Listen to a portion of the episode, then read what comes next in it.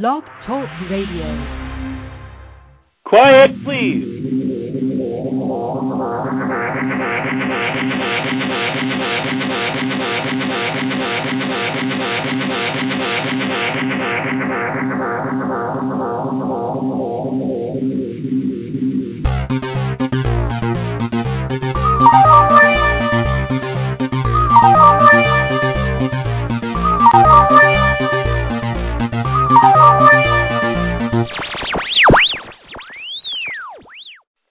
Welcome to Rex Sikes Movie Beat, conversations with filmmakers where we discuss everything film and television. Here on Movie Beat, you'll learn what to do and what not to do when it comes to making movies and TV, and we will talk to everyone behind the scenes and and in front of the camera, and I'll provide you with the guests and the information you're going to want to have, whether you're a filmmaker or a fan. And so now let's move behind the scenes here on Movie Beat. Uh, my guest today is Mr. Peter Marshall uh, director, first assistant director, producer. Uh, I'm going to encourage you if if this is your first time listening, uh, go back and read Peter's bio at uh, rexsikes.com. That's the official web address for Rex Sikes Movie Beat. That's R E X S I K E S dot com. That's my name. I'm your host, and Peter's bio page is there. He's done 21 episodes in what we're calling the Director Series. We've been talking about directing.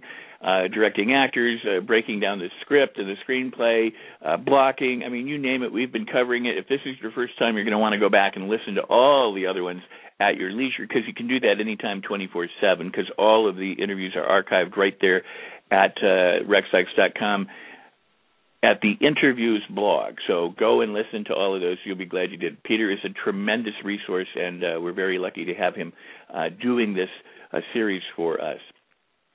Also, his web address is actioncutprint.com. Actioncutprint.com. We'll talk more about that in just a moment and we'll be bringing Peter on in just a moment. Uh, please reach out and invite other people to listen, whether they're listening live or archived. If you're listening live, the chat room is open. Join us in the chat room. Uh, we'd be glad to have you there. All of these interviews are also available as podcasts from the iTunes Store. Uh, whenever you listen live or archived, please uh, leave comments both during and after the show at the player or tweet or Facebook about it. It helps us reach others, and we certainly appreciate that. All right. Thanks so much for joining us, and for those of you in the chat room, welcome today. Um, as I said, we're going to we're going to continue with episode or or part 22 of the director series here in just a moment. But let me first say, had a wonderful time meeting up with friends and uh, colleagues back in Los Angeles, my hometown. Uh, I go back and forth quite frequently and uh, I had a, I'm always overscheduled, and so if I missed up, not able to get a hold of you or meet you or see you or something, I apologize. Next time, I'll be back soon. Um, um, I'm going to tell you this now. The show today, uh, we have a show today and a show tomorrow. Tomorrow is producer, writer, director Pen Densham. Uh, he's going to be joining us. He's got a movie coming out uh, the first of March called Phantom, and uh, you'll know him from many other things. Uh, and that's the last show of this week. Then I'm in New York and D.C. for the following week. I come back. I think we do a show, and then I go to see Peter Marshall in Toronto, and we're going to talk about that too. So uh, before we have uh, get too further along, let's uh, welcome Peter to the show today. Peter, how you doing? I'm doing really well today. Um, little overcast here in Vancouver. I'm looking out at the North Shore Mountains and a lot of crows on the trees and the wires. We actually have a little bird feeder here, Trilby and I, so we get the little sparrows and the odd crow comes in and shakes everybody up. But uh, all's good. All's good in Vancouver. Thanks. Mm-hmm. Wow, well that's that's so cool. Um, you know, I'm one of the things I miss most about living on the West Coast are the mountains and of course the ocean and yep. uh and for me down in in the LA area, the desert. But uh, the fact that you can look at the mountains and have such a marvelous view, uh overcast or not, uh to me is is uh, an incredible um is is is opportunity right there for you. So There you go. Uh, you make me envious every time you Cool. Um, well, let's let's right out of the gate. Let's talk about what's coming up uh, the the uh, 9th and 10th of March in Toronto. Yes, uh, for Raindance Canada. Raindance is a great organization. Uh, they're out of Toronto, but actually out of England, and and uh, they they are having me come in about every three months into Toronto to teach uh, two day workshops. And the one coming up in March 9th and 10th is directing actors and uh, you're going to be at that one. So finally got you yeah. up into up into there. the country there. So I'm looking forward to uh, that'll be the first time we actually sit together and meet each other. We've known each other for a couple of years and talked to each but other it's quite been about often. four years actually. Yeah. yeah, probably. I know it's been quite a long time. So it's uh yeah, it's a directing actor workshop, pretty hands on, and uh they can get information on my website at actioncutprint.com if anybody's interested uh on that. So that's the, what's going on in Toronto.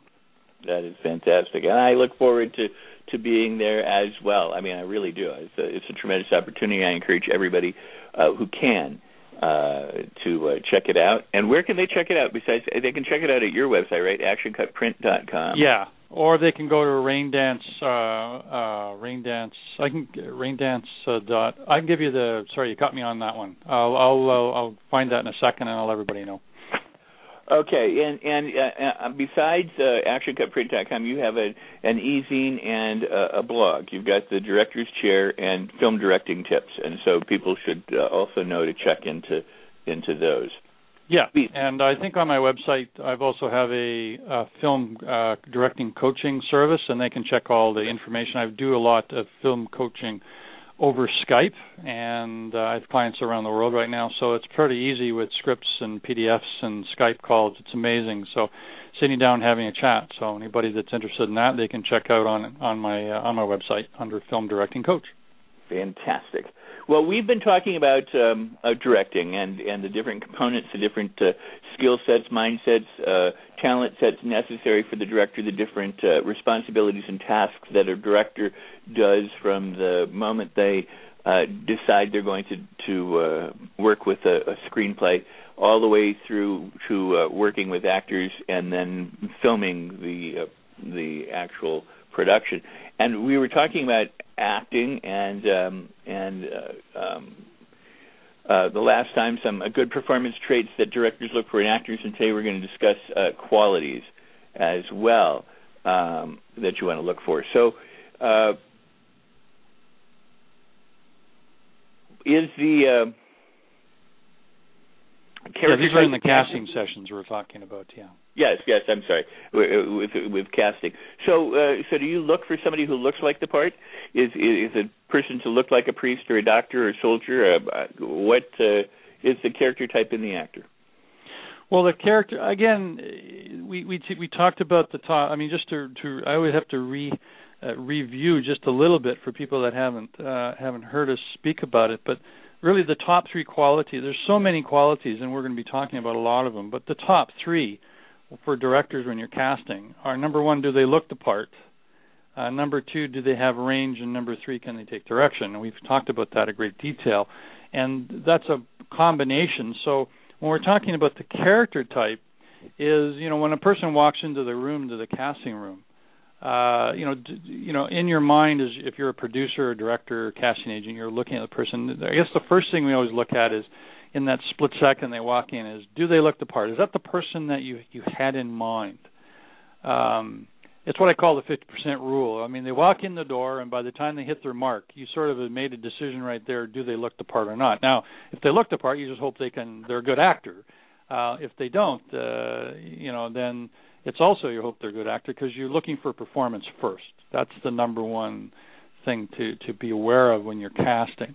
But a character type is is absolutely critical in the sense that uh, you know if you're looking for a military man uh, or woman, and, do they look? Do they have the bearing of that? So that does uh, play a part in it. So you're always these qualities, like you said, a character type uh, what kind of character are you you know uh, is is uh, are you looking for and do does the actual actor embody that and that helps i mean again that's not going to be the deciding factor and nor should it. I mean it's it's the performance capability that you're looking for and we'll talk a little more uh, further on that. So yes that's the character type. And as we move through uh, you know as you move through these qualities it's um sort of what's you know in the script what's the what does the character think of themselves? You know is it what you know we all have our egos and and in real life and too. But characters through dialogue what do they think of themselves? What's what is what is their own persona? And i think that in the script so you want to look at the actor coming in and going well do they embody that as well? And I think also added to that, I know it may seem strange, but what's the image or the what does the actor think of themselves? Because you know we want the actors to feel comfortable in the role, and do they have you know is it a big stretch of um, you know in the character? So you want you know that they're trying to do is like is it all going to be quote unquote acting or is a lot of it going to be natural? And I think that's what you're also looking for, sort of a natural physic physicality, um, a way they talk, hold themselves, uh, all of that is always uh, you know the the um, the hundred percent you're looking for. So those are the kind of character and image types we we try to look for. Now, now we're talking about casting. So I mean, this this is the person who's coming into the session, and and you're looking for these qualities or these traits, and uh, and or you know whether they embody the thoughts you know that the character would. Do you, Mr. Director, do you Peter Marshall, do you differentiate between the person who walks in the room, who either looks the part or doesn't look the part, and the moment when they actually begin acting? Because, uh, uh, you know, I mean, should people come in in character or should they come in as themselves? Well, that's a question. That's a very difficult question. My and again, you're a director as well. I believe uh, and there's no rules to this, so it really it's six of one and half a dozen the other, I would uh think. But I think that how I run an audition is I would like the person to come in as as the actor, as as the person, because we're going to talk to them a little bit. Do you have any questions? They have to do their slate. They have to say their agent from. There may there may be a little chatter. And those are the quick things I do as a director, just to see how comfortable they are, uh, who they are as a person, um if i see any bonding if there's if there's anything like maybe i'll ask where where are you from?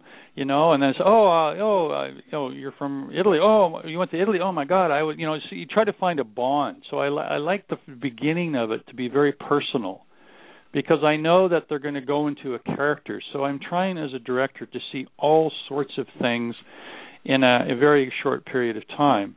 And of course as you know very well rex as an actor everybody's sitting in the hallway and you're sitting in the hallway with your sides and you're looking down the row of chairs and there's nine other people that look just like you. And you're going to go in and you go one of us ain't going to get this. I mean nine of us aren't going to get this. So it's like there's there's a there's a nervousness which i'm i try to dispel immediately when when they walk into the room.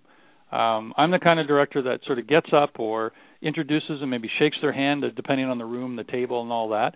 But i just i i want to establish a very friendly atmosphere first of all because it's a it's a very not very friendly or warm environment because uh, it's real all business right when you walk in so i guess to, to to recap all that for me personally i would like to see the real person walk into the room and not in character but if they walk in in character and that's the way they're doing it that's fine too so. I mean, I, you know, from my experience, I would agree with you. I want to I want to see the person because I want to know who the person is. That if they get hired, am I going to like hanging out with them? You know, well, yeah. you know, and working with them. I, and if they're playing a serial killer or a depressive or something, I don't I don't need to see that walk into the room. No, preferably not. But I think also that, but you know, on the other side, and I think for actors listening to this is important that in in our in our subconscious, if you walk in as Rex Sikes and and you're you're saying hello and where are you from and, and and all of this. And then when you perform we see it automatically we're seeing a difference. Well that's giving us a little sense of range and a little a little sense of that the, the person has some acting chops. If you, you know, walk in the room and you're sort of supposed to be this military man and this character and that's and and and in your real life and or at least your persona when you walk in uh and and the cast i may not see much difference you see what I'm saying? So I want to know who's the real person, like you said. And and I know that there are people who differ on this with us. Mm-hmm. I mean, there are people I've, I've talked to some even on my show who say, "No, no walk in and be the character." Absolutely, um, sure. But I'm I'm going to say this. I'm going to fess up. I suck at auditions. I mean, I've kind of lucked into everything I've ever gotten because I don't think it was the strength of my audition that ever got it. It was probably the fact that I got to talk before the audition, and then they could yes. see um, there are people who are professional auditioners. I mean, they are good at coming in and and uh, being the character and doing it. For me, it was always way too much pressure. For me, and you know, and I'm still even to this day I battle with that and go, you know, it should be fun. It should be my opportunity to act. It's it's you know there, I it's it's it's the the audition is so different from doing the job. Yes. I believe as an actor and director, it's just almost completely- harder. My God, you know. well, it's far harder because once you have the job, I think you know you can relax in your skill sets and your confidence. You can work on your, you know, you can. You, sometimes you have time, sometimes you don't to develop the character, but but you know because you might be cast today and work tomorrow, but Yeah. you know replace somebody or or get the job. But but there's a whole different. You know, once you've got the job, it's I got the job. You know, the ego is is is is like intact. Whereas Yes. you're still trying to get the job, and there's nine people out there, or ninety people out there, which sometimes is is even more the case.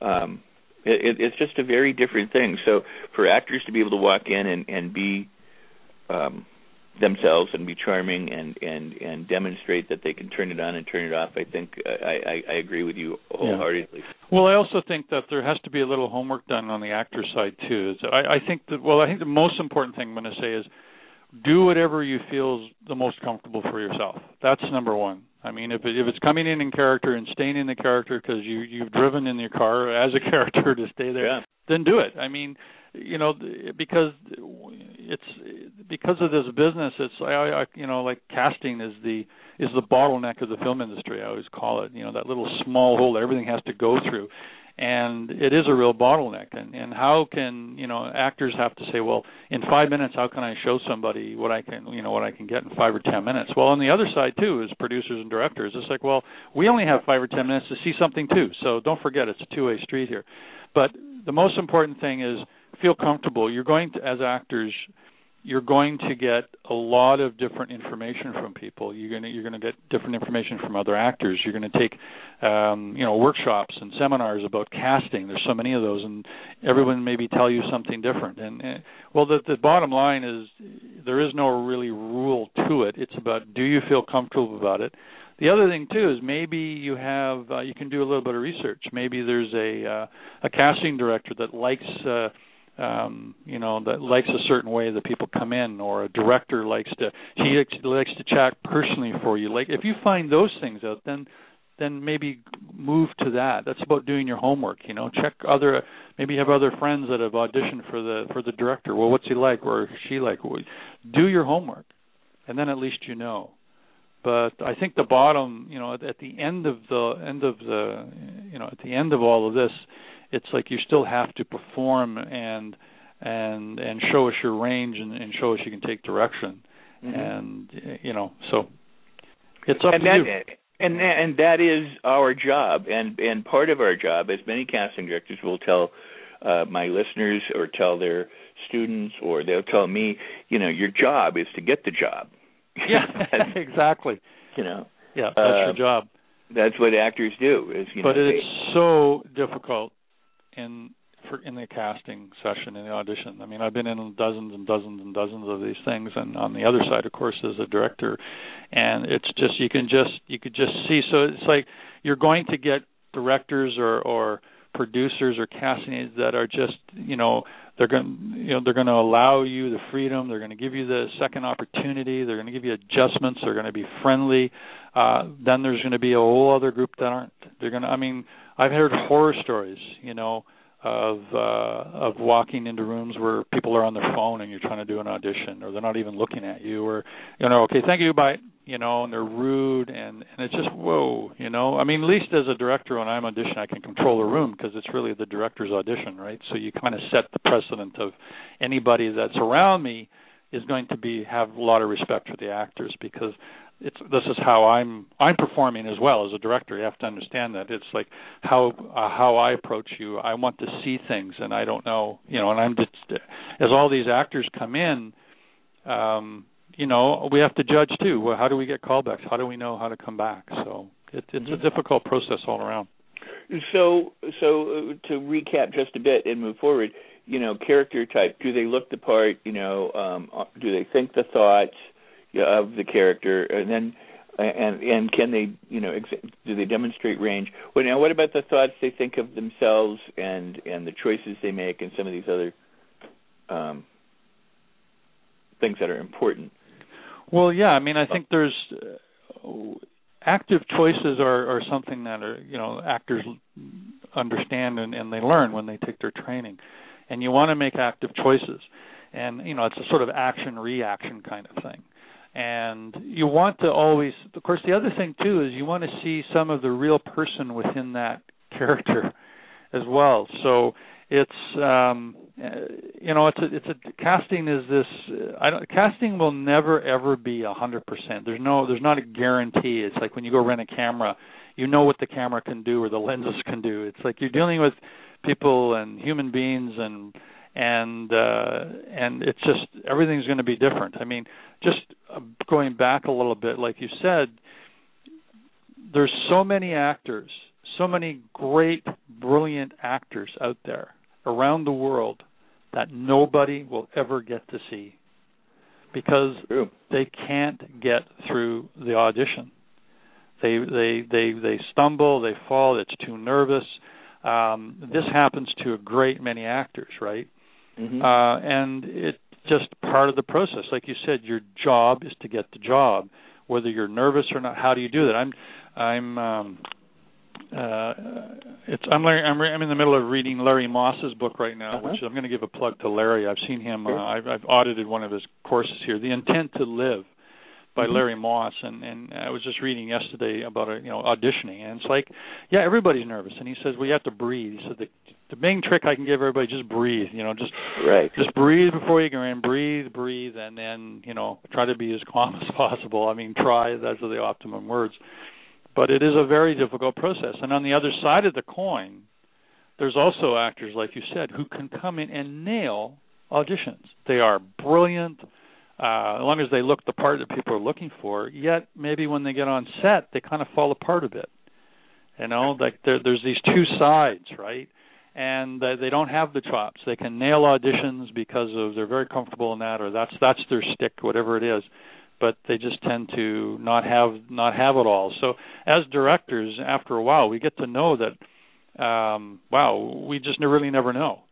And so it's it's really the the giving the adjustments where we change the objective is really the secret sauce of a casting. So when an actor comes in, I think we talked about this before. You know, when an actor comes in and you know we do the introduction, do your slate, and then you do your first, you just do your first scene with no, I don't give any information, and then I'll I'll see where you're going with it, and then I'll make an adjustment, and I'll try to make it 180 degrees, you know, different because I want to see can you take direction, do you have range, can you play with the same text, maybe play with the subtext a little bit, take you know, and and these are the kind of things that that we get to see that right now is what you're training, and that's really the secret sauce. So, and I, I always I've, always say this to actors because I teach a lot of um, uh, are invited into acting schools to talk to actors as well about an audition process from a directing point of view.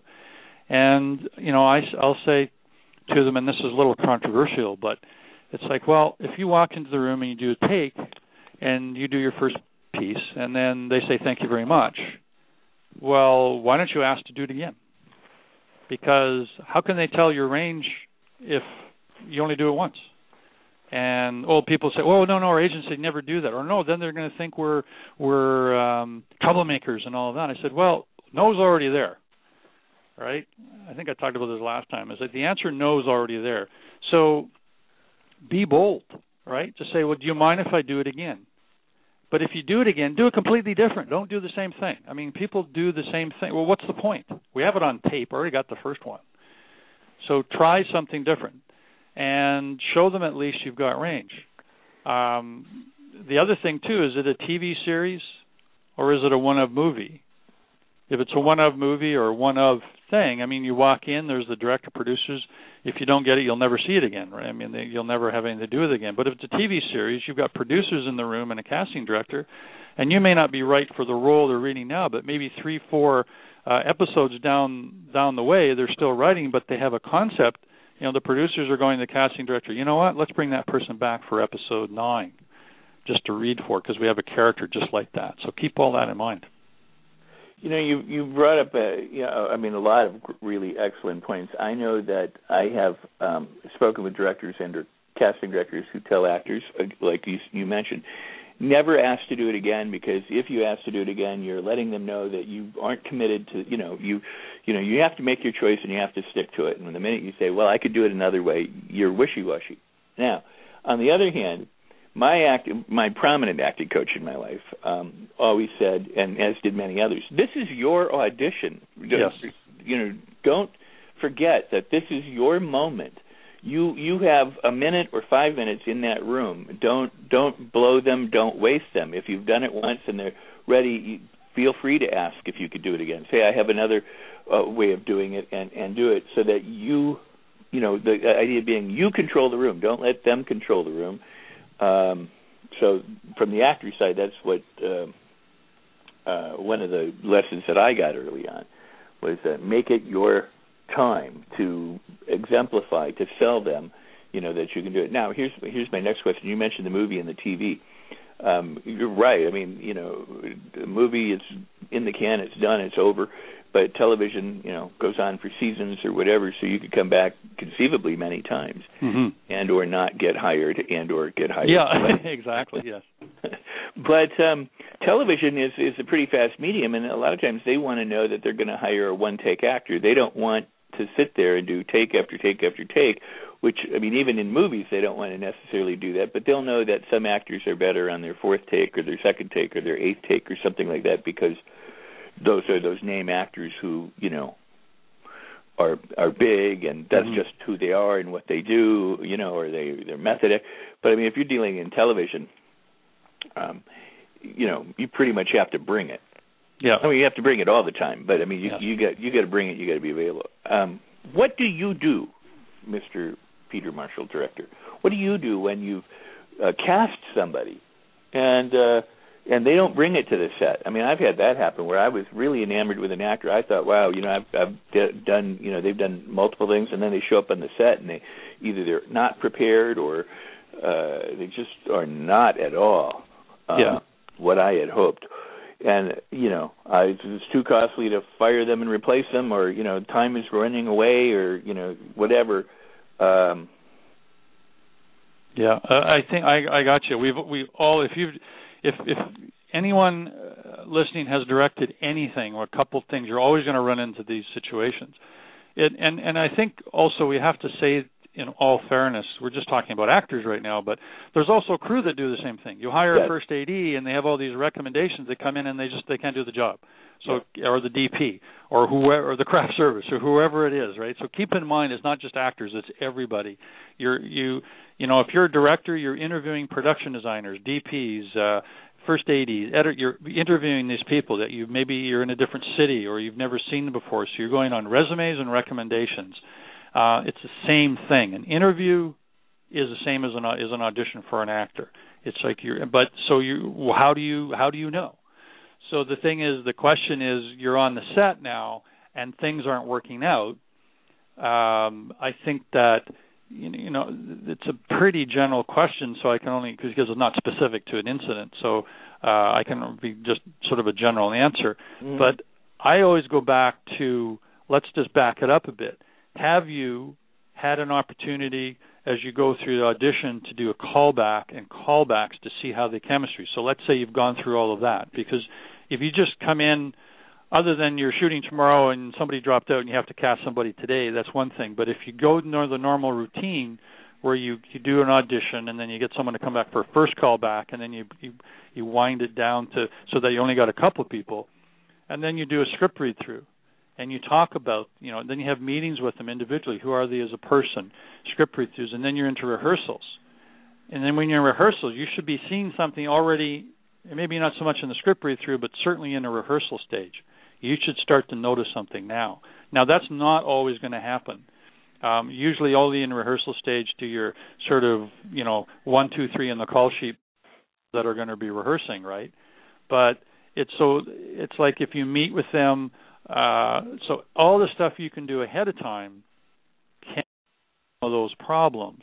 But for a lot of us, uh, and a lot of people that are sort of doing indie movies or TV series where you half the time you don't even meet, you, you cast over the through tapes. Right. Right. I mean, you know I've been on you know I, I go on to a city and I'm I'm there and I and I don't even see the actors. They're already sort of all done on tape and I got to sit in a room with the producers and watch what they're doing and then sort of pick who I want for callbacks and even they're called back I don't even get to see them. It's a horrendous process right now. Uh so having said all that, I always go back to the to the script. Uh, that's the safest environment to start in. So if you're standing on set and you're rehearsing and things aren't working out well uh, with your actors, start with the script. Is there anything we can do in the script with their dialogue? Is it the dialogue maybe that's a problem? Um, you know, and and this is all relative. If you're doing your own movie and and uh, and you can start changing some things. That's one thing. A lot of times on a TV series, there's a mandate because the producers are also the writers. Don't change a word of dialogue, right? Because the the word is sacred. Uh, maybe it's maybe there's things like the sentences are wrong. Maybe they can maybe they can say them more in their own language.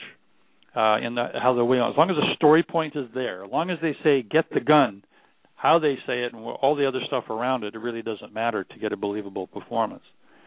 So that's really one of the, the first things I look at. Can I can I what, what's the problem? The other thing is most of this is nerves, is nervousness. Now, if a person comes in and does a good audition for you and then just can't do it on the set, maybe they don't have the chops. Maybe they don't have all the experience. Plus, they know inside them that they've cheated to get here, right? Because they know themselves that they can't, they don't have it, right? So I think a lot of it is just can you t- talk with them as a director, um, make them as comfortable as possible. Uh, you know, worst case scenario, depending on if it's a two shot, you're going to spend a lot of time on the other person reacting and cutting around their dialogue in the editing room. It's a very large question, but there's a there's a few hopefully some few answers for you there. Um, there are, and I want to and I want to come back and ask. Um, um, questions related to to the performance, but I want to uh, comment on what you also said about crew. I recently had uh, a wonderful meeting with a friend of mine in Los Angeles, who's who we were talking about the local hires uh, elsewhere on a about a seven million dollar movie, and he said the local hires had no clue what they were doing uh, especially the electricians who were who were crossing their tie-ins and everything else. Which which when that comes down to it, I mean that that's where it can get critical because you either can blow fuses or burn someplace down. Yes, yeah, there are sure. there are there are things that that you know are are, I mean it's not just you know the actor doesn't know their lines or the or you know somebody doesn't know set protocol. I mean there there are things when you're dealing with lots of expensive equipment and uh, mm-hmm and uh, practical locations and you know sets and things that that you really do need to know what you're doing and and uh, it's hard. I mean, because people will, you know, I mean, we're, you know, people lie all the time. Um, Stretch the truth to get the job. It's uh, well, the standard joke in our business is every actor can ride a horse, and and exactly. you know, if your agent phones you up and say, you know, hey John, uh, there's an audition for a western, so the first thing they want to ask is, you know, can you ride a horse? So what's the actor going to say?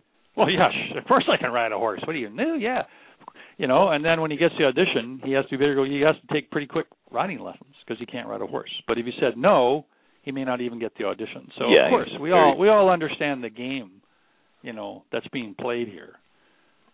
But uh, but having said that, when they show up, I, I recently too somebody I forget who it was, but said you know they they were hired somebody to ride a motorcycle who claimed they could ride a motorcycle. and They got to set, and the person had never been on a motorcycle. And yep. I mean, that's that's I mean, that's really shooting. By that time, you're shooting your, yourself in the foot. I mean, well, and you know what? And I have to say, and this goes to any crew member as well, but we we're particularly talking about actors right now that we're going to find out at some point. Right uh you know it's like being well you've got kids you know. Yep. it's like when they're younger when you're when you're in the kitchen there's 12 cookies in the tray and your daughter's in there and then you walk out and you come back a minute later and there's only 11 cookies and she's got chocolate over his face and you say where'd the cookie go? I don't know. Right. Well, well we're going to find out you know. Right. Like we find out.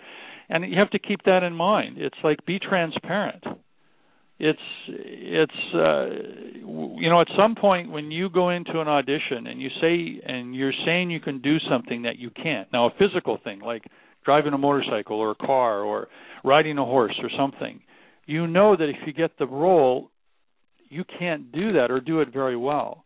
And what happens then you're going to sacrifice you could ultimately sacrifice your whole career because you you you just to get the one role, and then what happens is your that your name will go around to a lot of people. Basically, this person lied to get on, or they don't they don't know how to do this, and you get a black mark. And don't forget it, even you know it's a small industry. You know, even between you know say Canada and uh, you know or LA and Vancouver, Toronto, New York. I mean, it's like it's wildfire. People can find these things out in a second. So and they share information.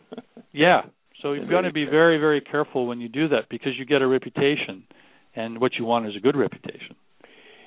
Wow. Yeah, yeah absolutely, absolutely. Well, I'm going to come back and I'm going to ask you a couple more questions here re- regarding the actor and, and and what you're looking for. I got to take a short break sure. a moment and say you're listening to Rex Sikes Movie Beat.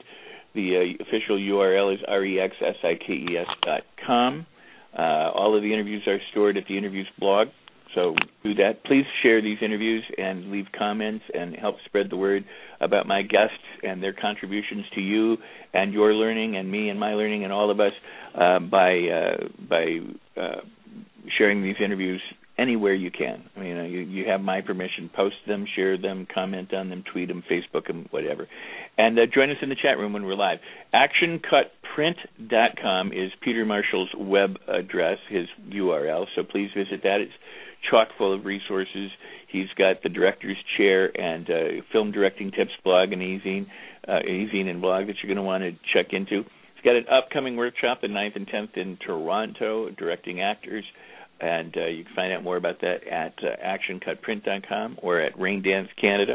And so you're going to do both of those. Please um, also remember that tomorrow we have Pen. Uh, he's a producer, writer, director and author. He's written an incredible book called Riding the Alligator about screenwriting and creativity. And we're going to be talking about that as well as a new movie Phantom, an action blockbuster coming out soon, uh, the 1st of March. So uh, join us tomorrow and and uh, help us promote it. All right, back with Mr. Peter Marshall. So Peter, um, you can't judge the actor. Really, you can't even judge the crew member by by what they say. You know, they can lie, they can lie in their resume, but you can you know find out about them. You know references can be checked and uh you know and you can talk to people who've either hired them or used them obviously if they've they've worked in the industry any given time. But what but what about in the room now? Judge the actor by what he does as, and not by what he says. And and um and so you're looking at this actor in the audition yeah well i, I think that actions always speak louder than words anyways and we can all speak up a good uh, recipe, if you will, and uh, you know, and so it's really what what they do. The the proof is in the pudding, using these old English terms, but it, it really is. I mean, can they perform? Can they not? And so we want to judge them by, and, and we judge anybody by by choices and by and by uh, what they do. So that's something to keep in mind uh, there. So that's that's quite real, and um, and so a lot of times it's what happens in the audition is you know people walk in and, and we get enamored with the body type. We get enamored with the look. And it's and i've literally been in rooms with producers where i'd say we'll get a, a you know a young woman will come in and she's got like red hair but in the character description it says blonde and she and the actor is really good and walks out of the room and well no we we that's really not going to work and i go well why not well you know she's got red hair I mean, there's some really dumb people out there, Rex. Right, right. Well, we can get a wig. Uh, we can color the hair. Oh yeah. So it's like the the what goes on. It's almost a, it should have a reality show of what happens in the audition room. Maybe I just. Oh really? Yeah. Yeah. that would be hilarious. Yeah. But uh we'd all get sued probably. But uh it's there's a see so you have to understand from an actor's point of view that there's some smart people and some pretty dumb people in those rooms. And so what you have to do is just everything you got, like you said, in that five or ten minutes, it's your audition. You know, is is to do everything you can just to let everybody know. And being relaxed about things is good, and and and uh, but it's also about what you say and what you do. So I mean, but it's about what you do more than anything. So that that's really important. And also, you know, like body language. Um, it's it's like we we alluded to this a little earlier about the the persona of the person, the character type when they walk in. Mm-hmm. You know, how do they handle themselves? How do they stand? I mean, we all, you know, when we're nervous, do we do this? If they're supposed to be a, uh, you know, an A-type personality character, does, does does that person embody that? So this rhythm and, and movement, I call it a rhythm and rhythm and movement pattern or body language is so important. Um, I have two examples which are really cool. It's like I, I had the opportunity to work with John Travolta on Look Who's Talking Now as an AD a long time ago, before Pulp Fiction and before he sort of uh, became a star again. But I remember watching the movie Get Shorty, which I really love. It's a it's a hoot as a movie. But there's a scene in there, and it's a very short scene where he's in in this cafe or bar, wherever it is, and, and all it is is he's walking up the stairs to meet this bouncer and there's some music and and uh and there's no dialogue. And you just look at John and I had worked with John before but I knew him as a person but also just if you don't you look at it, that scene you go this why this guy's a movie star. Just the way he walks up those stairs. It was it was like there's just something about the body movement the pattern that he did. Another uh movie that comes to mind is um uh what is it? Heat with uh, Al Pacino uh-huh. And uh, there was a scene where he he plays a cop and he you know he he pulls up to a crime scene gets out of his car goes under the yellow tape and walks over. There's no dialogue. And there's like it's an acting tour de force. And yet it's just because of he's got this persona. He's he's and this is great acting. And and uh they just because it's always they're always on. They're always there. And there has to be something with inside the real person to be able to do that because you can't act that. You know no matter how much you try you can act the words you can be you can look scared you can be happy you can cry and all those kind of things. Yes yes yes yes you can. But there's just a certain way sometimes where people just how they move and and and uh, and the female or male doesn't matter there's just something in it and this that that that quality that we can't put our hands on so that's really this this uh, body language if you will um so so that's really important it is important, and, and it makes a lot of sense. And and you know when you spot it, and there are examples that that, that you gave, and and I always thought the same. You know, uh, I, and we I think we discussed this before. In fact, you know, because I come up with the. uh time when John is walking up a hill in uh and now his name again escapes me the Christian Slater John Travolta movie. Oh yes, yes. The military thing. Yeah, I think we talked about that last time. yeah, it seems like we mentioned that. You know, so I mean, you know, uh, but yeah, the the the embodiment, the, the the the rhythm and the movement. I think I also mentioned it, uh, and if not, uh, Malcolm McDowell in Cat People, he goes up yes. Yeah. and uh, and just has this kind of life like cat kind of quality when he goes up the stairs, and you go, wow, you know he. So let's go to character objective. Describe, describe the character objective. What what because you know, um, I know one of the things that you say is that you don't, you know, you don't cast an actor who can't play the objectives or mm-hmm. can't find the scene beats. Now, they've gotten their sides in the audition. You know, they've gotten this, and sometimes the scenes are. I mean, if you're the director, you've picked the ones that you think are important because you want to audition them. So you've handed the actors sides. They've gone out and they've or they've had them overnight or however long, and they've and they've looked at the scene and and, and now they're going to play. They're going to come in and what do you want to see in terms of uh, objective and beats and and uh, and well, I'm going to back up a bit on that because when I talk about the the problem with the casting session, uh, the auditions, especially the first ones, is that what happens is you're doing a movie, so you have a whole script, right? You have 110 pages or 100 or 90 pages, whatever it is. And so what you're going to do for casting is you're going to pick certain scenes for certain characters that you want. So what happens is they take the scenes out and say it's scene 12 for John, whatever it is, and then the they send it to the agent. But all it is is that one scene, and at the top they get a little X on it, the scene before. So all they're reading is the scene, and they may get a little they get a description of the movie. Okay, this is a guy, you know, this is about you know, a guy who wins a card game, he gets on this ship, and uh, then he meets this woman, he falls in love, the ship hits an iceberg, and then they're chased all around the ship by these guys shooting at him, the ship sinks, and blah, blah, blah. You know, like that's, they get a little log line about what the movie's about.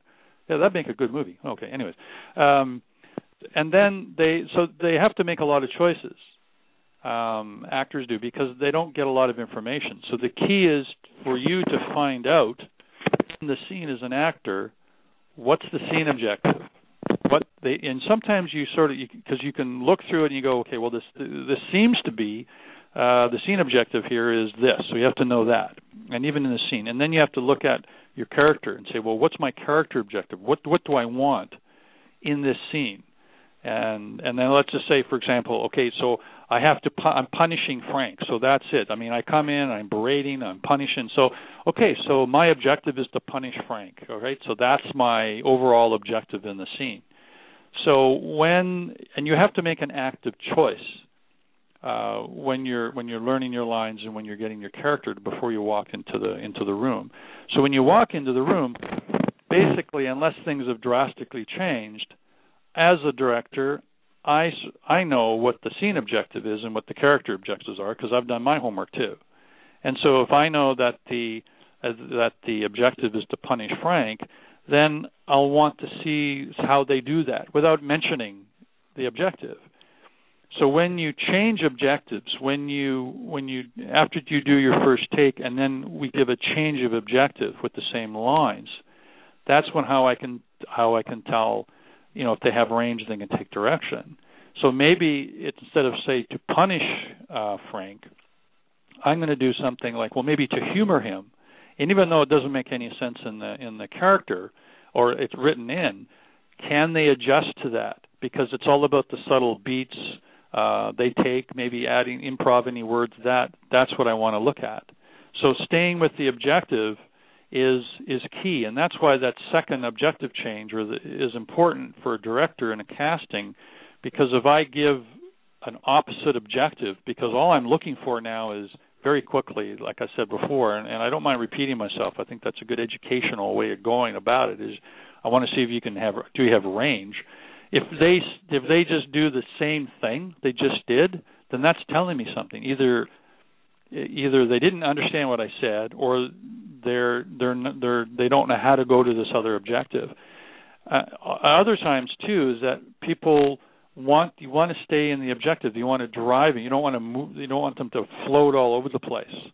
So it's it's important that everybody knows their objective. And I think actors have to understand that a lot of directors aren't there aren't well trained either, and that they their script analysis sucks to put it bluntly. I'm pretty bold in my old age here, but it's and so they don't they just look at it on face value. They look at it as text.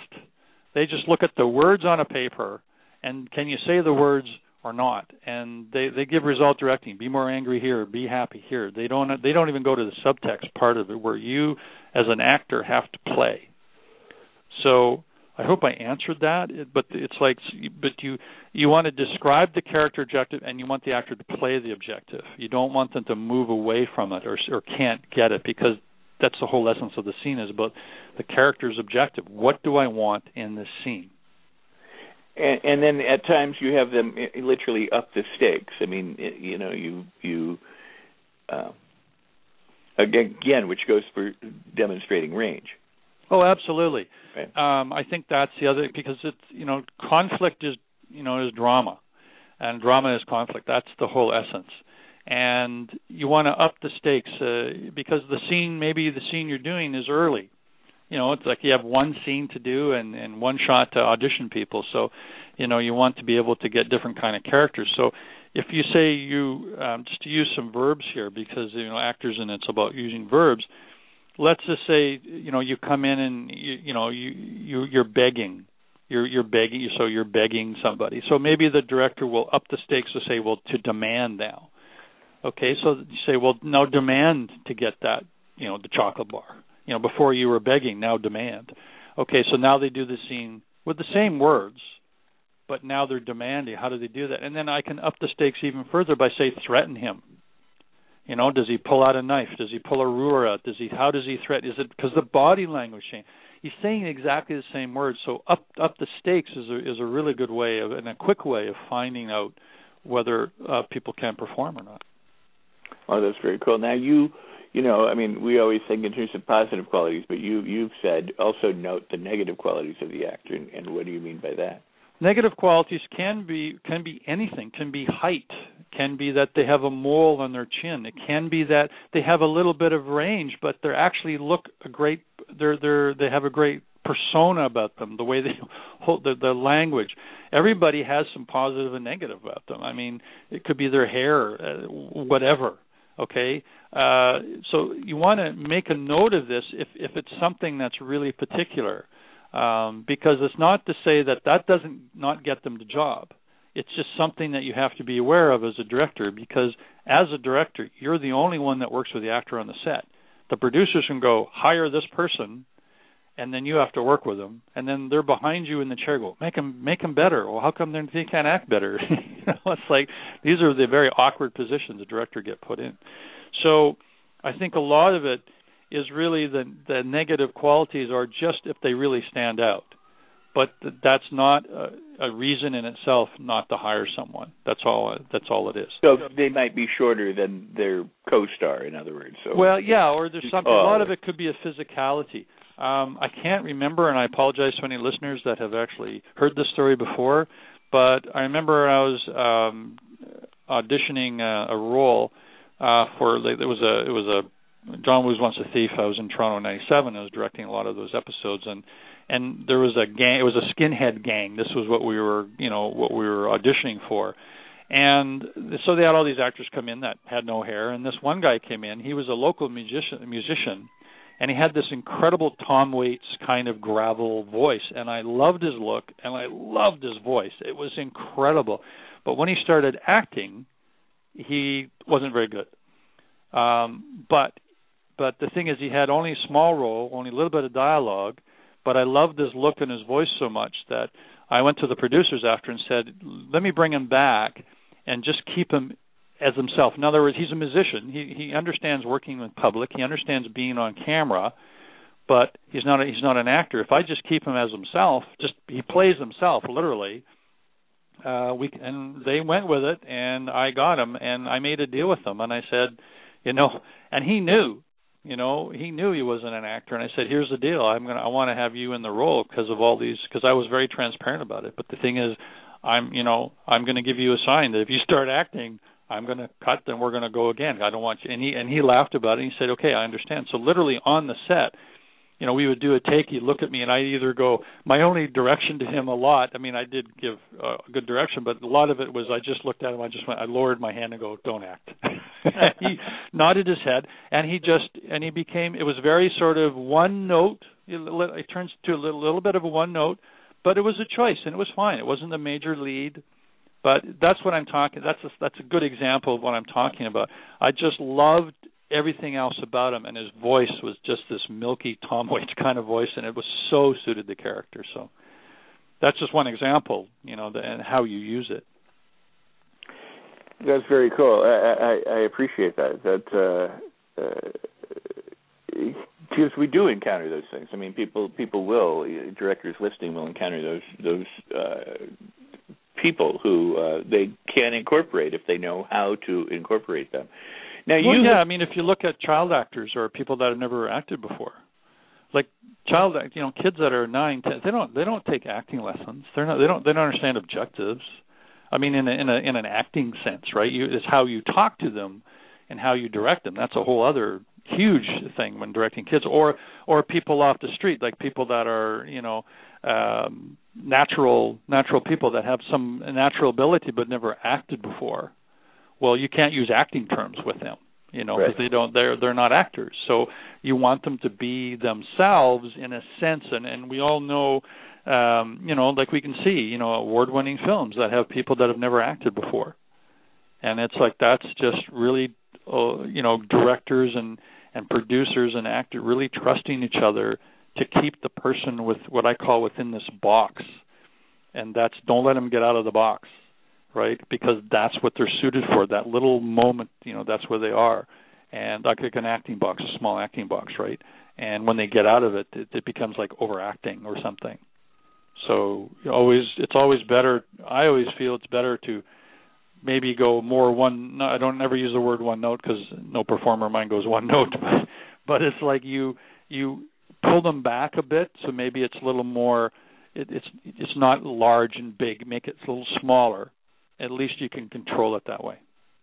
Oh, very cool.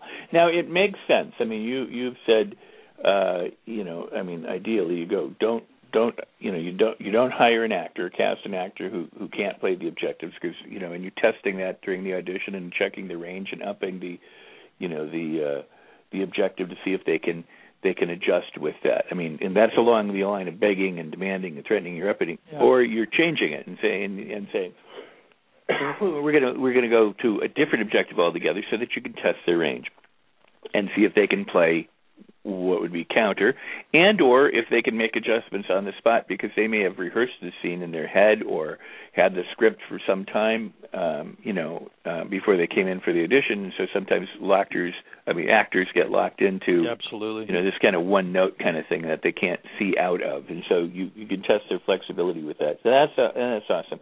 And then and then also uh, they can't take direction. So if you do tell them to up the stakes, or you tell them to cross at the particular spot, or to or to uh, engage with the other actor or the reader during the casting mm-hmm. session, they can't do that. You're strictly they got to hire. Well, what do you mean? And, and and this is always the area that I really like uh, when it comes to acting and, and scene work with actors. What they can't find the scene beats. You know, if if if when they've studied their script and they come in and they do it, because because here, here, first up um, one is that the objection the objection can be wrong. I get the screenplay, I come in, I make a decision. I don't know what uh, where this fits in the overall script. Uh, you know, the one log line doesn't make anything to me. I I go, I'm going to decide uh, to play it this way, and and I'm wrong. But I uh, made a choice, and maybe it's it's appealing enough that you go, well, that's interesting. I can tell the guy can act. Uh, now I want you to try it this way because you want to align the actor with the objective that that you're mm-hmm. actually going to want to have them play or whatever. But mm-hmm. but it you know but at that point I've got something. It, it's it's probably not real useful for me, for example, to go well. I'm going to go and think about this character, and I'm going to go, well, I'm the son of an immigrant who came over on a boat in 1942 and have this huge backstory if I can't portray it in the room. Right. You know, I mean, in other words, that backstory, unless there's something about that that I can bring in that that fits the objective and fits what's going on, you know, nobody's thinking. So it's it's what I have to display. But scene beats now, um, where the where the script changes and where where there are mm-hmm. moments and where where you see incredible things with actors when somebody says, "Oh, I was working with De Niro and he and he gives so much," or you know, there's that moment when. Uh, can you articulate for uh, the actors and directors out there what you mean about the beats in the scene and about the actor's ability to find those well, the beats are are moments in the script where the scene cha- or the direction changes. So um, it's and actors and direct actors who are trained will, will have learned about their scene beats. They will take a script and they will go through it and they will mark their beats. Um, and and directors will do the same thing. And I find in comparison that directors may have a little more beats than than uh, than actors because we'll tend to also do beats for say um, you know, um, sort of physical movement or things in the room or how we want to transition things. But actors, so a beat is really, uh, for example, uh, you and I are talking about uh, baseball, and we're talking about baseball, and we're talking about this, and you like the game, and I said, by the way, do you, what kind of do you like ice cream? Oh, I love chocolate ice cream. And then we start talking about ice cream. Well, that's a beat change. What I've done is I've changed the subject. And so now we're on to a different subject. Um, or you and I were talking, and then someone else comes into the room. And that's a beat change because it, there's an introduction to a new character. Something happens. It's a different beat. In in theater, they call it a unit. So what is a, one of the most important things to happen for directors and for actors is that to to underline or make a note of all the beats in the script. Because you could have one par you could come in and audition and have one paragraph and let's say that paragraph is like four or five say five lines all right? Within those paragraph there could be three beat changes which is three different things that that um you know that you're going to go through as a character and it could be happy, sad, and and angry. I'm just to use sure. just to use very simple terms. So if you can't, if first of all, if you don't find the beats, that's telling me something as as a director. Like, well, this is not all about this. Didn't you get the, you know, um, I mean, keep all things being equal, that you understood the scene and the story point and the objective, everything, of course. So, as you go through it, and the beats are not literally just pauses You know, a lot of people think, well, the beat is a, a breath, it's a pause. Well, it is that too, but it's also you can you could do those five lines and and run them all together and, and as long as I can see those three different changes in it, or you take your beats and every actor is a little different. I think the have you seen Les Mis?